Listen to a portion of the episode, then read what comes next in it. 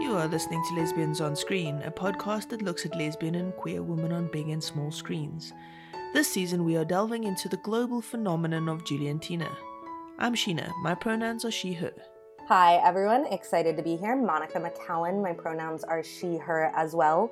And I am a lesfic author and Juliantina superfan and aficionado, I guess, which is why I was invited to be on this podcast. But uh, extremely excited to, to get to relive one of my favorite fandoms that I've ever been a part of. So, when we left off last time, we were in the aftermath of what happened after Jules slept with Sergio and so we start with this gorgeous shot of Jules close up. She's obviously naked underneath the blanket. She's kind of turned away from Sergio. She looks very unhappy, and he's asking her, you know, how was it? Did you enjoy it? Does it answer your questions? And she just says to him, I want to leave. Yeah, she's such a sad panda. Um, but uh, again, you know, in the back and forth of Sergio, he apologizes, says she doesn't have to leave, that he wants her to be able to stay here. And he does seem genuinely upset at how upset she is because he was not expecting that reaction. Absolutely.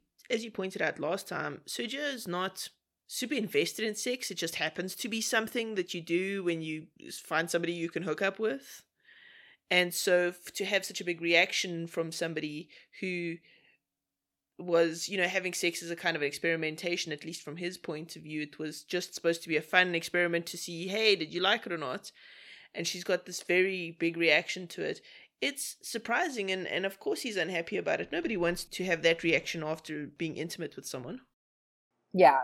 And i really the one thing i liked in the way they framed it is it really was nothing about his pride getting hurt. It was him genuinely being upset that Juliana was so upset because he just had not been expecting that. To your point, sex is sex, and he does.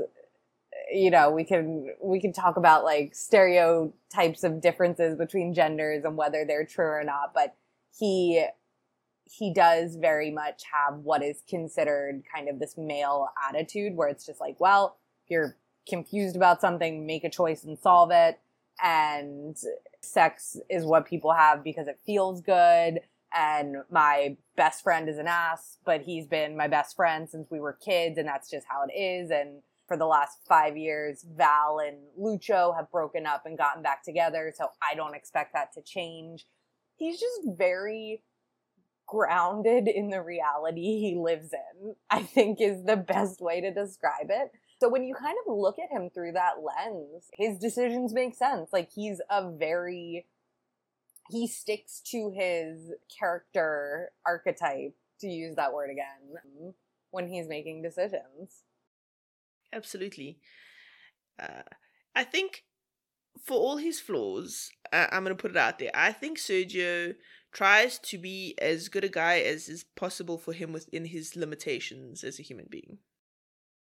Right. And I would argue the biggest limitation is that because he doesn't really understand the importance or the power of love and how it changes you and how it rocks your whole world, he just has this complete blind spot when it comes to it.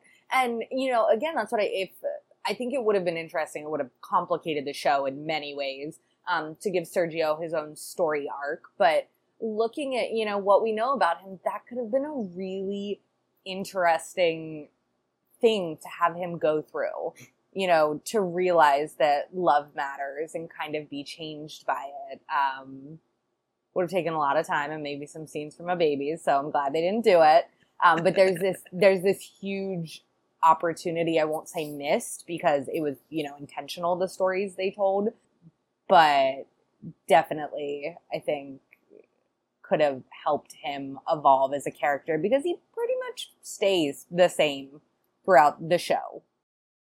I think we can chalk him up to uh, the good guy's side, though, for the most part. I don't think he has bad intentions. I think he's just very limited as a human being. Yeah. Yeah, they do. And, you know, for this idea of bad guys and good guys, in a lot of Mexican telenovelas and just shows in general, historically it was like a very clear which side you fall on, but it is expanding to, you know, the the flawed villain or showing a side of the villain's humanity. And I think a really good this is just kind of a little aside, but like the first time I ever saw that play out was when I saw the play Wicked. And it just like blew my mind because if you're not familiar, uh, Wicked is the story of the Wizard of Oz told from the perspective of the Wicked. You guys can't see my air quotes, but Wicked is in air quotes, which, um, and all about what she went through and how if you look at it in this way and just see a different side of the story, she's not a villain. So, you know, these are obviously not as complex as that in any way, shape, or form, but they definitely try to humanize Lucho and Sergio in spite of the things they would do, I would say. Indeed. So now we cut back to Lupe and she's saying, I saw them kissing. She's looking very distressed. Oh, she's talking to Beltran, who's actually El Chino in this professor dude's body. And he's getting upset he's blaming Lupe for basically bad mothering and letting um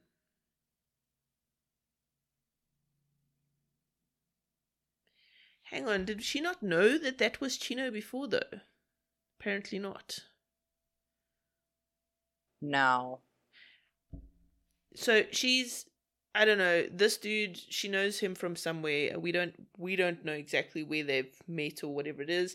She's telling him about what's been happening with Jules. He goes off the deep end, tells her she's let Jules slip out of her grasp, eh, bad mother, blah blah blah. And then because of the way he's going on at her, Lupe suddenly realizes this is El Chino. I do think she already knew. I think the conversation is though he has kept his bad personality pretty much under wraps because he's been, you know, living with this other woman and kind of having to rein it in.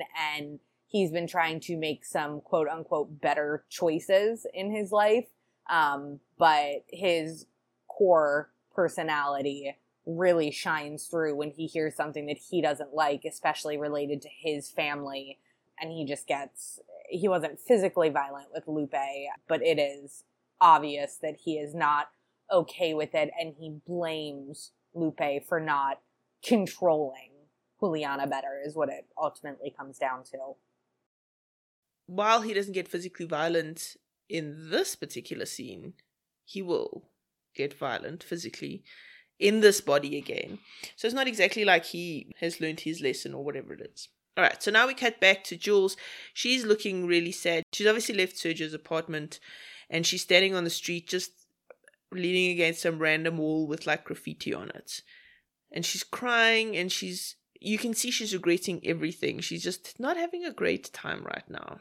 And then two dudes run up, grab her, toss her in a car, and kidnap her.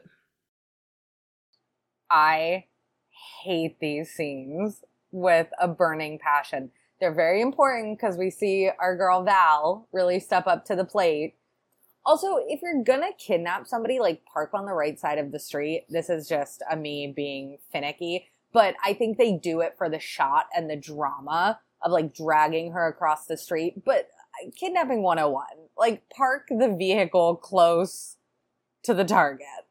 I've been watching a lot of Person of Interest. Like, that's just terrible idea.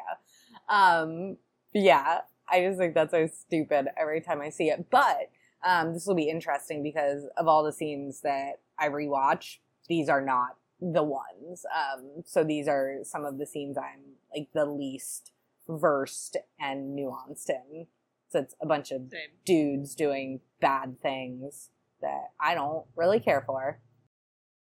So we're in the car and Jules is like struggling, but this dude has got a hanky over her mouth trying to shut her up. Uh, it might even have that sleeping stuff on it. Chloroform. That's it.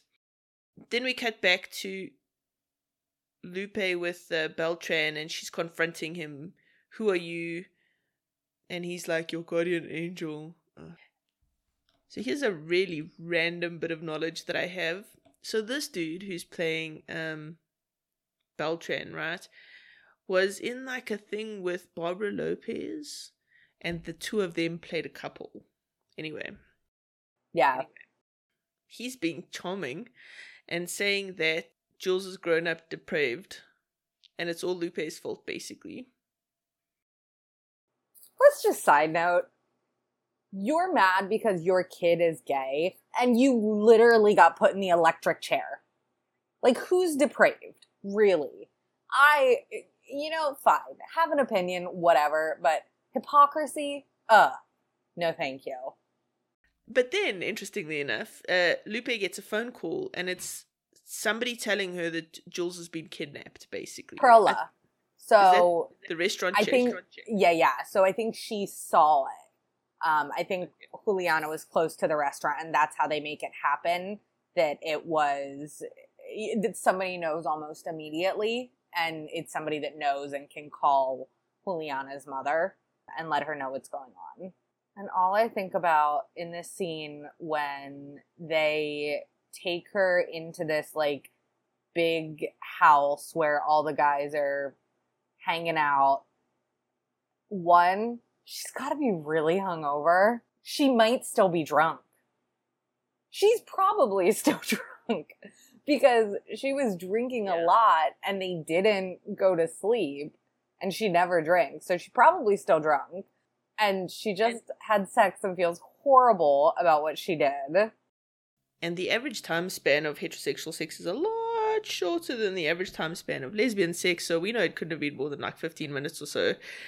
Maybe 20 minutes if, you know, there was some lying in and feeling sorry for herself afterwards. Right. So there's definitely not been a lot of time passed for her to get over her, you know, the alcohol that she's been consuming. You're absolutely right. And there's a whole lot of dudes in this house, and they are drinking and carousing, and just generally, it doesn't look like a happy, safe place. And they toss her into like a corner, and there's it's like a laundry room or something by the looks of it, and there's just bars on the windows, no handles on the doors, no way out, no furniture even to speak of in there. Yeah.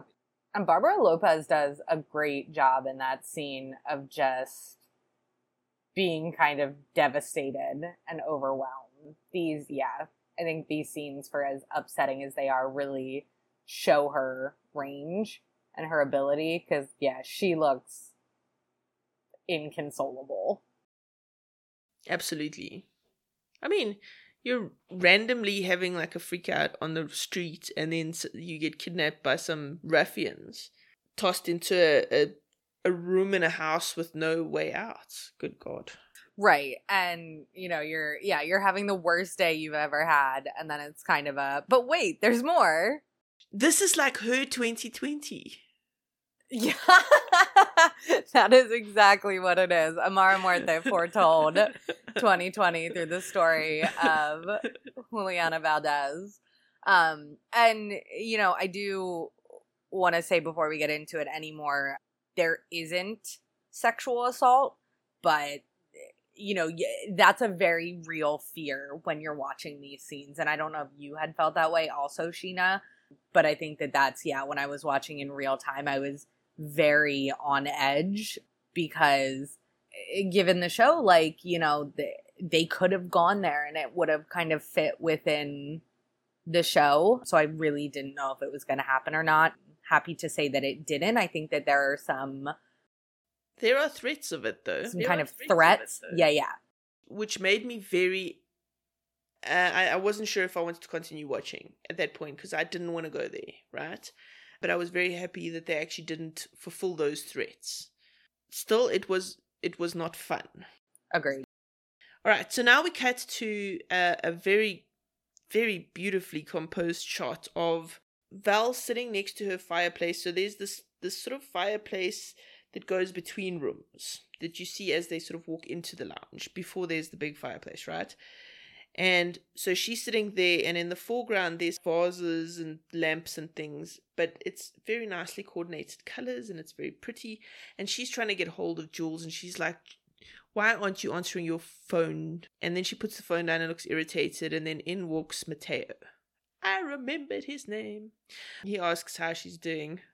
poor mateo She's not doing so well in her own right, though. Hey, the things with Guille is is bothering her.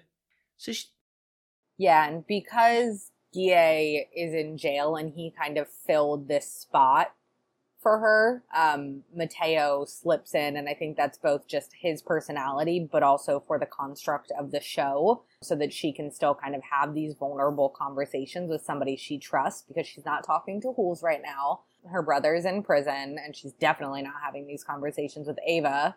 So it allows her to kind of put her feelings out there. he's being super supportive and really nice, and I don't know why he married Ava. And she's saying nothing good has happened since Dad died. Everything's always negative. I would like to point out though that she actually fell in love since her father died, but I suppose she also broke up. So Yeah, I mean, it's very much a conversation of perspective. Yes, she did fall in love, but yeah, she got kidnapped. Her dad died. The person she fell in love with was a woman, so that faced a lot of backlash, and then they kind of broke up. So she got broken up with. I don't think that Valentina's ever been broken up with, so I'm sure that rocked her foundation a little bit. Guille's in jail.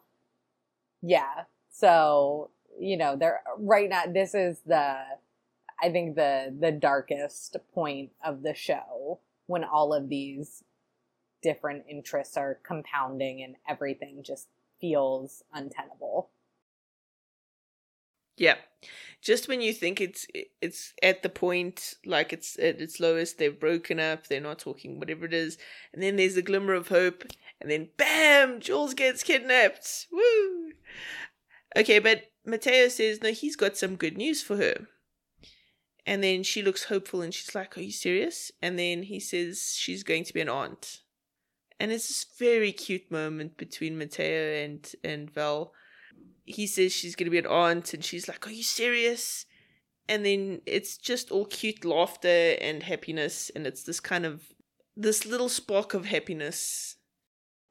and she tells them they have to name the baby valentina it's so sweet she she goes okay aunt but can i also be godmother and you also have to name the baby valentina like it's such a val thing to do zero to a hundred um and she's so excited but viewer remember like ava's been knocking boots with the head of one of the cartels so mateo's all happy but we don't really know who the father of this child is Oh, yeah, that didn't actually occur to me because I was not really paying attention Yeah. to Ava's sex life, but you're right. So Ava walks in at that point, and Jules goes up to her, is very excited, hugs her. She, you know, you're going to call this child Valentina or Valentino. And Ava looks very uncertain. And then she says to Mateo, We were supposed to wait to tell them. She does not look happy. No, and because Ava's got a lot going on, you know, again, because I think that like she doesn't know who the father is. Yeah, Mateo told Valentina because he knew it would make her happy, but Ava was trying to keep it quiet because I think that she was trying to control the situation.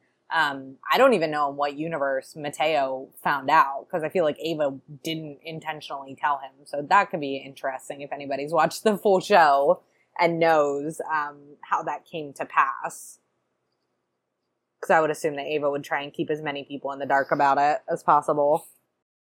I assume that her and Mateo have got their own kind of storyline going on, though. Oh, absolutely. So now we cut back to Lupe and Beltran, and she's trying to phone the cops to report Jules' kidnapping, right? And he sits next to her, pulls the phone out of her hand, switches it off, and says, shh. And she's like, What are you doing? I'm calling the cops. And he says, Don't get the cops involved. They always ruin it. They don't know how to confront a hitman. And then the music goes all ominous, and he looks off into the distance, pondering things. So he knows, or has a strong suspicion as to who's kidnapped Juliana. Right. It's not just they plucked somebody vulnerable off the street. They obviously know who she is. So he's already formulating a plan to go outside of the law because he thinks he knows who did it. He feels like he knows the right people to help him. But even though Lupe had this moment of thinking, that it was him. Now she comes back and says, "You're a stranger. I, I this is too big for me to just blindly trust you in this situation ultimately." Yeah, so she wants to go to the police. So he grabs her as she's standing up, pulls her down, and says, Do you want to risk Juliana's life or not? Then he does this weird thing where he, he gets really angry with her and aggressive and pulls her down and sits her down and he's very forceful and then he's like sort of apologizes and says, I'm a man of my word, I'm not gonna let anything happen to her. I mean I swear on my life. I don't think that there's anything surprising about that. He's an abusive prick. So he freaks out, realizes that's not the right tack unless he wants to fully admit who he is, which he doesn't. So he has to try a different route to get through to her. You know, and I think if she would have continued to disagree, he probably would have gotten violent. Um, but yeah, I, everything he did makes sense. I do not like him at all. I don't think we're meant to like him though. Yeah, we'll get. I mean, we'll talk about this in the patrons exclusive. I have a lot of feelings about this idea of good guys versus bad guys or just, you know, flawed characters in general. But I think, you know, there are some people that are firmly in like the good guys column, even though they do bad things, and some people that are in the bad guys column, even though they do good things. Absolutely. So now we cut back to Jules, and the soul patch walks into the room. And he says to her, Stop crying because you're going to ruin my good mood. And believe me, that won't be good for anyone. So let's save the I don't know anything let me go game and get straight to the point where's your dad right so now we now we have clarity that it is in fact a case of them still looking for El Chino and Lupe did, kidnapping Lupe did not work so now they're going for Jules so he pulls out I think a knife or a gun or something I couldn't quite see and he's going on about how he has a debt to collect with El Chino, and he's basically threatening her, and she's trying very hard to be brave, but this is a terrifying situation for her. And she's trying very hard to explain that actually she doesn't know where El Chino is, and she doesn't want to know where he is. But Soul Patch doesn't believe her. Juliana gets feisty. But in spite of this, she remembers to say, You killed my mom because they're still in hiding she does a really, really good job. She's defiant, but not, you know, past the point of no return. And even in spite of, you know, her just coming out of a very like traumatic and confusing personal situation, she's handling this pressure about as well as anyone could, I think. And it's probably because this is not the first time she's had to deal with like intense pressure with bad guys waving guns and whatnot in her face. Right. Her dad brings trouble with him wherever he goes, no matter where they've ever lived. And she makes that comment about, you know, even when I lived with El Chino, I didn't know where he was. And the fact that she's always called him El Chino.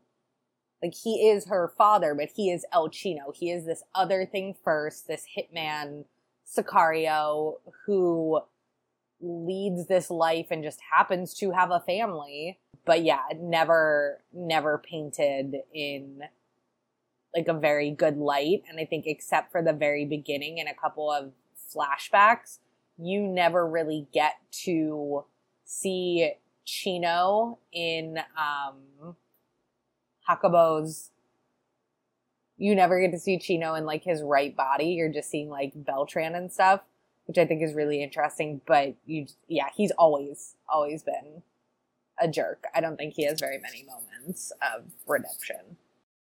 Soul Patch, who's just freaking delightful, says to Jules, I'm not going to kill you to get back at El Chino. I'm going to kill you just for the pleasure of seeing you suffer.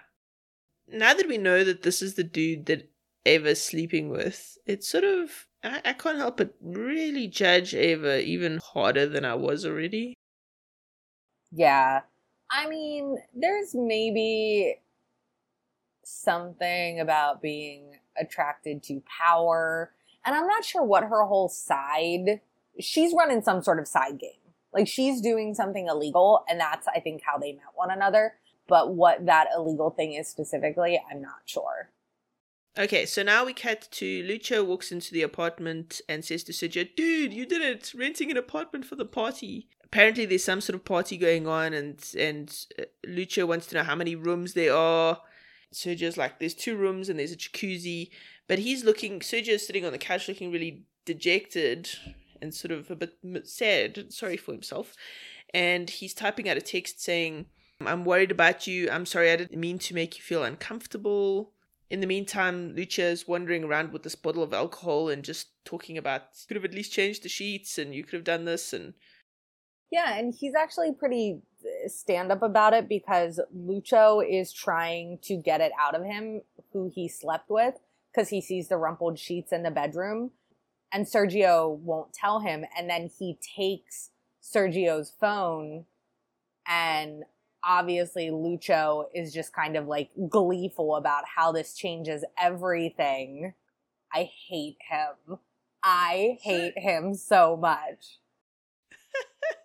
so Sergio is then like, but wasn't she gay? Dude, how did you do it? As if it's like this, he converted her. He did something great for mankind. And you know he's running to tell Valentina. Like you know. And Sergio even says to him, You can't tell anyone. And yep. he's just like, Sure, sure, sure. And when we get to it, the way he's gonna like drop it, he thinks he's being so casual, just like mentioning it offhandedly to Valentina when it's so intentionally meant to just blow everything up. Absolutely. I think he gets what's coming to him in the show. I said it. I said it. Okay, so next time we're gonna start off with the scene in Val's bedroom where she's still trying to get hold of Jules on the phone, and she leaves a very cute message. And that'll be on the next episode. Monica, thank you for joining me today. Yeah, thank you. I feel like we really went through it. Uh. You're listening to Lesbians on Screen. I'm Sheena and I'm joined today by author Monica McCallan. Monica, can you tell listeners where they can find you online? Very socially active online, uh, just depends on what channel. Uh, so, Twitter is my jam if you want to communicate with me and have the best probability that I will communicate back. So it's at Monica McCallan, and that's on Twitter. I do have a Facebook fan page and I have a website, www.monicamccallan.com. But for sure, if you're looking to hang out and engage and chat about stuff, Twitter is where you can find me. Thank you for listening to Lesbians on Screen, a podcast that delves into the world of queer women on big and small screens. Join us next week as we continue discussing the global phenomenon that is Juliantina.